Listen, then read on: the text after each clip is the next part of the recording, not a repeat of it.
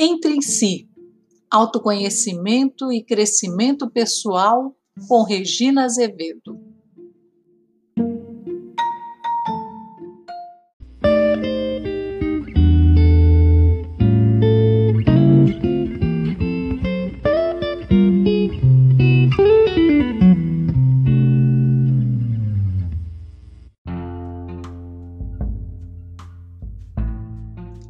Vingança, dos fracos.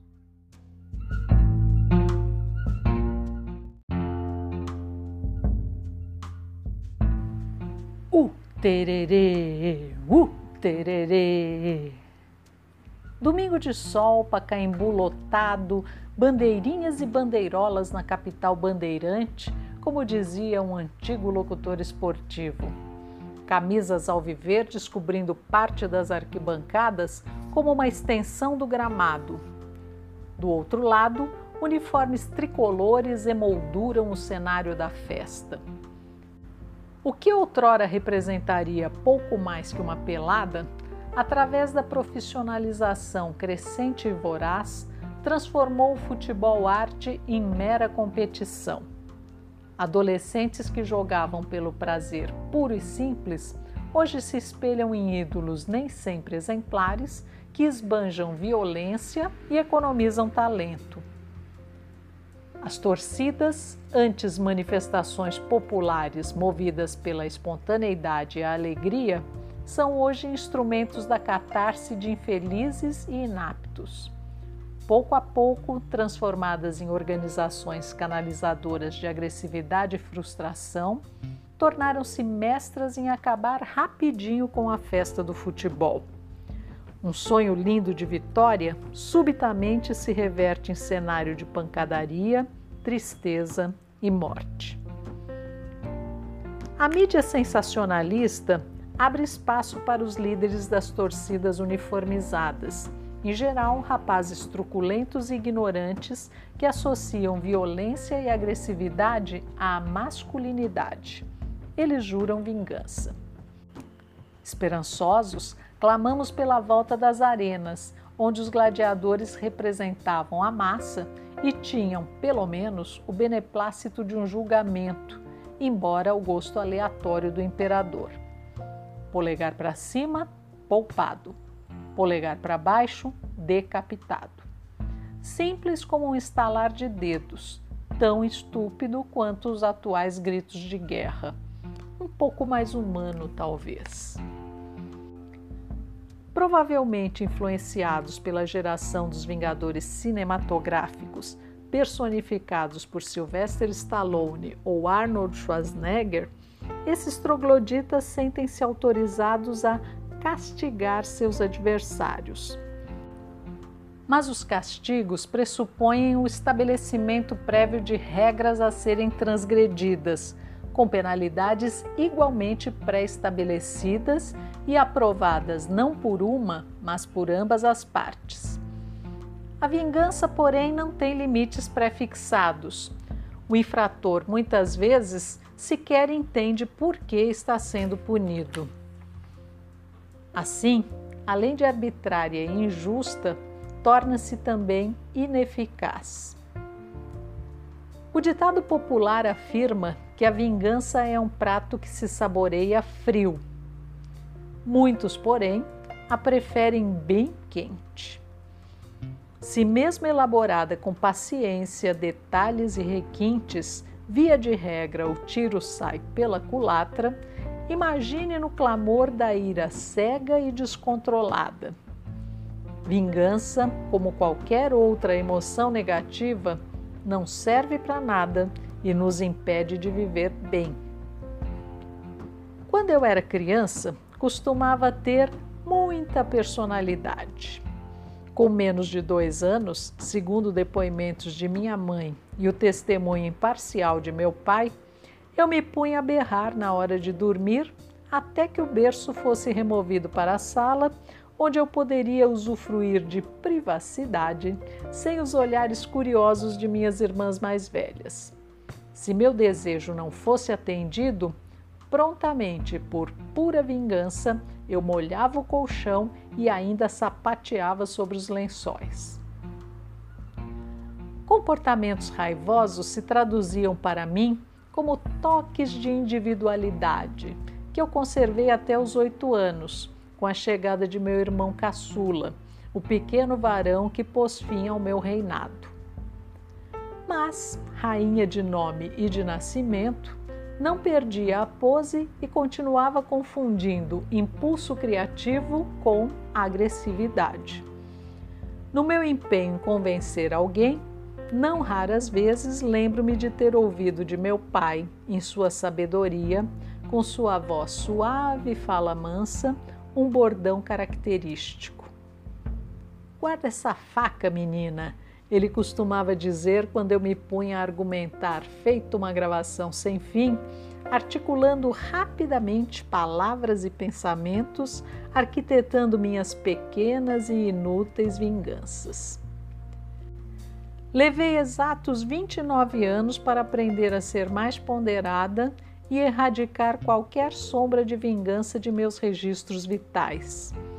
Desde pequena, costumava voltar minha ira contra objetos inanimados, pois era mestra em me vingar através da destruição de copos, xícaras, do lançamento de bichos de pelúcia, qualquer que fosse o alvo, dos chutes nas paredes e nas portas e do dedão do pé latejante pulsante, dolorido até não poder mais.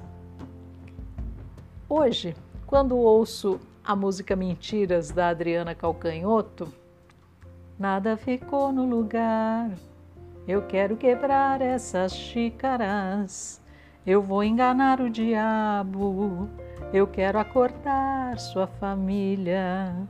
Eu vou escrever no seu muro e violentar o seu gosto. Eu quero roubar no seu jogo.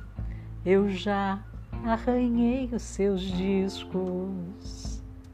Ah, eu tenho ataques de riso, embora aprecie muito o seu trabalho. A própria Adriana Calcanhoto declarou numa entrevista que essa música é um absurdo levado a extremos, à beira do ridículo, apesar da interpretação séria e compenetrada que ela conferiu à música. Olho por olho, dente por dente, é bíblico, está escrito. Mas, como mais um entre os inúmeros paradoxos de interpretação das Sagradas Escrituras, o Filho do Deus Pai vingativo, em vez de desforrar-se, ofereceu a outra face. Como, seguindo o modelo de Jesus, resistir aos ímpetos de vingança neste mundo agressivo e competitivo? Quando alguém faz algo que contraria nossas expectativas, sentimos-nos injustiçados e clamamos por justiça, como se esta fosse uma entidade viva, com vontade própria, não apenas um valor criado pelo homem. O terapeuta Wayne Dyer enfatiza que a justiça é um conceito exterior usado como forma para se evitar a responsabilidade total sobre a própria vida. Os injustiçados adoram vestir a carapuça de vítimas, insistindo em por que aquilo não aconteceu? Ou por que Fulano não me faz feliz?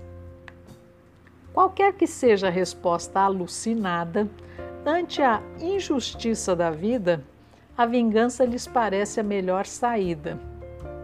Como a mulher que idealiza ter um caso extraconjugal para vingar-se da traição do marido não muda em nada o fato dela ter sido traída e quase sempre representa uma violência contra si própria, a tal infidelidade. Ou o funcionário que faz somente o que lhe mandam para se vingar do chefe prepotente, deixando de aproveitar a oportunidade de exercer sua criatividade e de se desenvolver profissionalmente. Ou aquele tipo de pessoa que não telefona para alguém para cumprimentá-lo só porque o mal educado esqueceu de propósito do seu aniversário.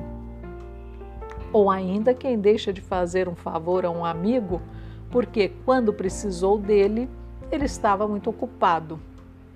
ou aquela pessoa que compra um presente de valor irrisório para alguém em retribuição a um outro que ganhou e achou de mau gosto. Ou, ou, ou. É uma lista interminável de vinganças e de vingadores. O lama tibetano Tartantuco enfatiza nossa pouca habilidade ao lidarmos com esquemas competitivos sempre presentes no mundo moderno ocidental. O importante é competir, diz o ditado, mas muitos de nós só entramos na luta para vencer. E como maus perdedores, depois clamamos por justiça ou por vingança. Não competimos com, competimos contra. Deixamos de interagir de maneira cósmica, criando um mundinho particular dentro do qual pretendemos nos isolar, afinal, nós somos o nosso próprio time. Erguemos barreiras de desconfianças e inimizades, vestimos máscaras, tornamos-nos manipuladores cínicos e vemos o mundo através de olhos críticos, quase sempre enfatizando o lado ruim das pessoas, apontando suas falhas e criando uma autoimagem falsamente superior. Embora derrotados, somos melhores que eles, o que nos dá o direito de fazer justiça até mesmo com as próprias mãos, através desse instrumento poderoso chamado vingança. Tanto a sede de justiça quanto a incapacidade de agirmos com lealdade no que se refere às competições propostas pelo dia a dia são índices claros da nossa tentativa de fuga no que se refere ao primeiro e fundamental preceito para a felicidade, o de sermos 100% responsáveis por nossas vidas. O inferno são os outros, afirmou Sartre. Nós, Somos os anjos bons, maravilhosos, virtuosos, à espera de alguém que nos compreenda, que enxergue os nossos valores verdadeiros. Enquanto isso não acontece, vamos tentando equilibrar a balança da justiça às custas das nossas pequenas forras pessoais. O dar a outra face requer um profundo e demorado treinamento espiritual me vem à mente um seriado da minha adolescência cujo herói pacato, tendendo à filosofia zen, não tenho certeza se faria sucesso nos dias de hoje. Na pele de David Carradine, o mestiço gafanhoto, como era chamado por seu mestre, vagava de cidade em cidade pelos Estados Unidos à procura de seus ancestrais americanos. Criado por um monge chinês, após a morte de sua mãe, abraçara ele próprio a vida monástica, tornando-se também um mestre nas artes marciais. Escondido sob um chapéu e um casaco surrados e empoeirados, a ação se dava nos tempos do Velho Oeste, ele enfrentava os pistoleiros sem qualquer arma de fogo e só exibia seus dotes de lutador depois de muita provocação já que era de boa paz. Vencido o combate, ele prosseguia incólume em seu caminho, sem rancores nem desejos de vingança. Tal como as pessoas verdadeiramente centradas e lúcidas, aquelas que sabem os seus anseios e convicções e que praticam a humildade e a compaixão, tornando fácil e possível oferecer a outra face sem qualquer mácula ou arranhão físico nem moral. Outra desculpa esfarrapada para se pôr em prática a vingança é a lei do karma. Nessas andanças pelas sendas da espiritualidade, muito se ouve falar sobre esse conceito, na maioria das vezes de forma fatalística, a nosso ver, equivocada. Para alguns, se fosse possível elaborar um roteiro de filme sobre o tema, o que chegaria às telas seria qualquer coisa como Reencarnação 2 A Missão. Em nome do karma, muita coisa nos tem sido empurrada goela abaixo, principalmente o chavão Justiça seja feita. É incrível o interesse de certas pessoas acerca de suas vidas passadas. Muitos procuram fugir da encarnação presente, buscando no passado os fundamentos de todos os seus males atuais. Deixam de agir sensata, produtiva e positivamente em seu cotidiano porque em algum lugar do passado existe um karma negativo a ser resgatado. Cabe-nos aqui recorrer ao conceito traduzido de maneira fácil e simples pelo Dalai Lama Tenzin Gyatso. Segundo ele, karma significa conjunto de ações. Do ponto de vista da sua execução, existem ações físicas, verbais e mentais. Já no que diz respeito aos seus efeitos, as ações são virtuosas, não virtuosas ou neutras. Em relação ao tempo, existem dois tipos: ações de intenção, que ocorrem quando estamos pensando em fazer alguma coisa, e ações operativas, a expressão das motivações mentais através da ação física ou verbal.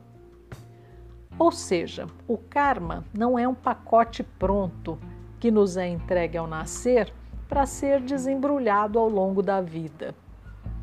É, isto sim, construído a cada momento sob nossa direta intervenção, principalmente nesta vida, com o uso do nosso livre-arbítrio.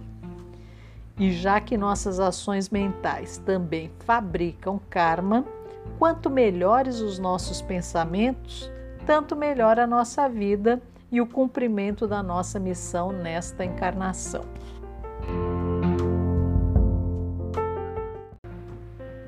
Costumo ilustrar a influência das formas pensamento em nossas vidas valendo-me da seguinte figura. Essas ondas mentais se propagam no ar tal como ondas de rádio. Se você emite por ondas curtas, está sintonizado com elas e também fica sujeito a receber mensagens pela mesma frequência. Quando você emite ou recebe através de FM, a frequência modulada, essa é a sua sintonia. O mesmo valendo para ondas médias, rádio amador, etc.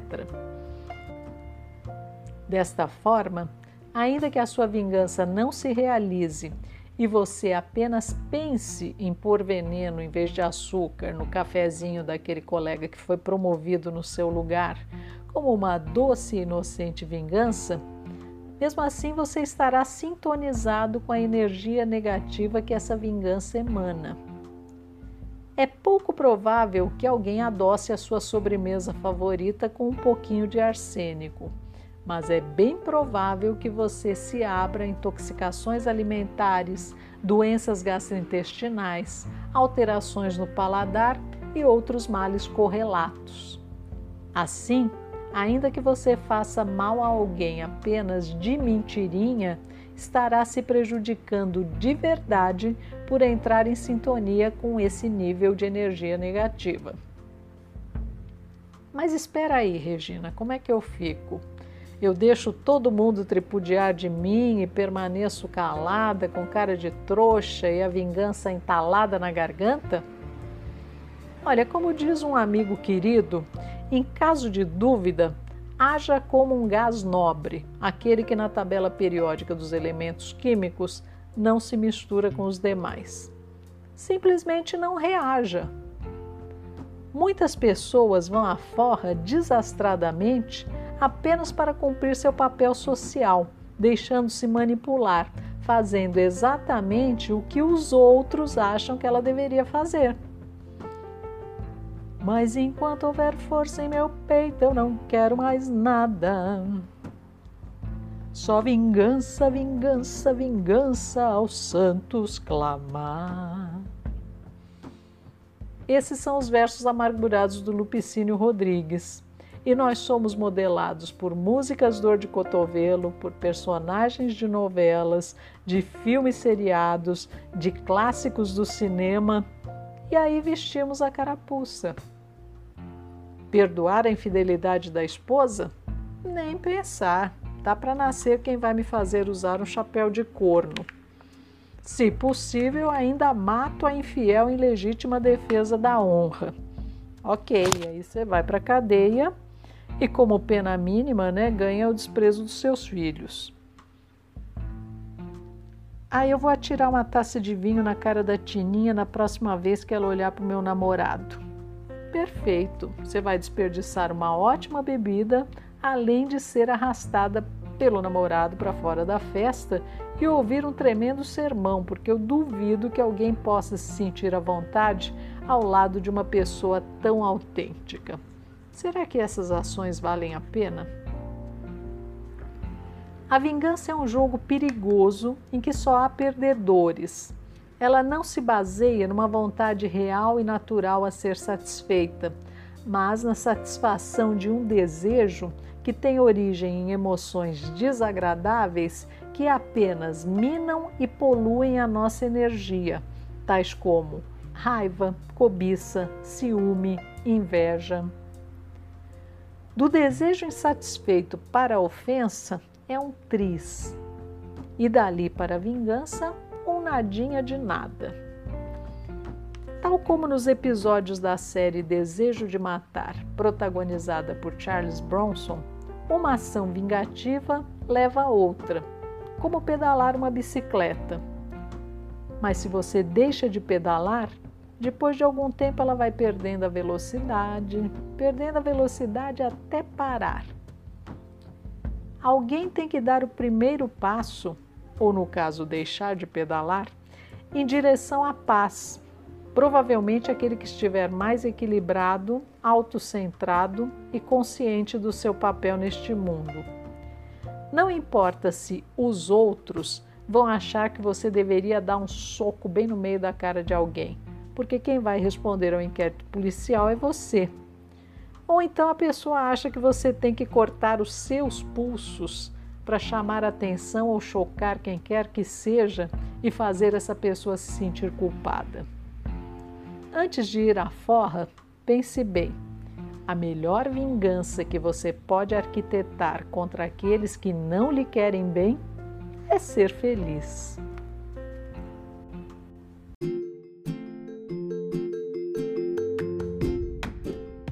Convido você a curtir nossa página facebook.com barra Entre em Si para saber quando um novo episódio vai ao ar. Deixe também seus comentários e participe do nosso grupo para que possamos conversar sobre este e outros temas rumo ao seu crescimento pessoal. Obrigada!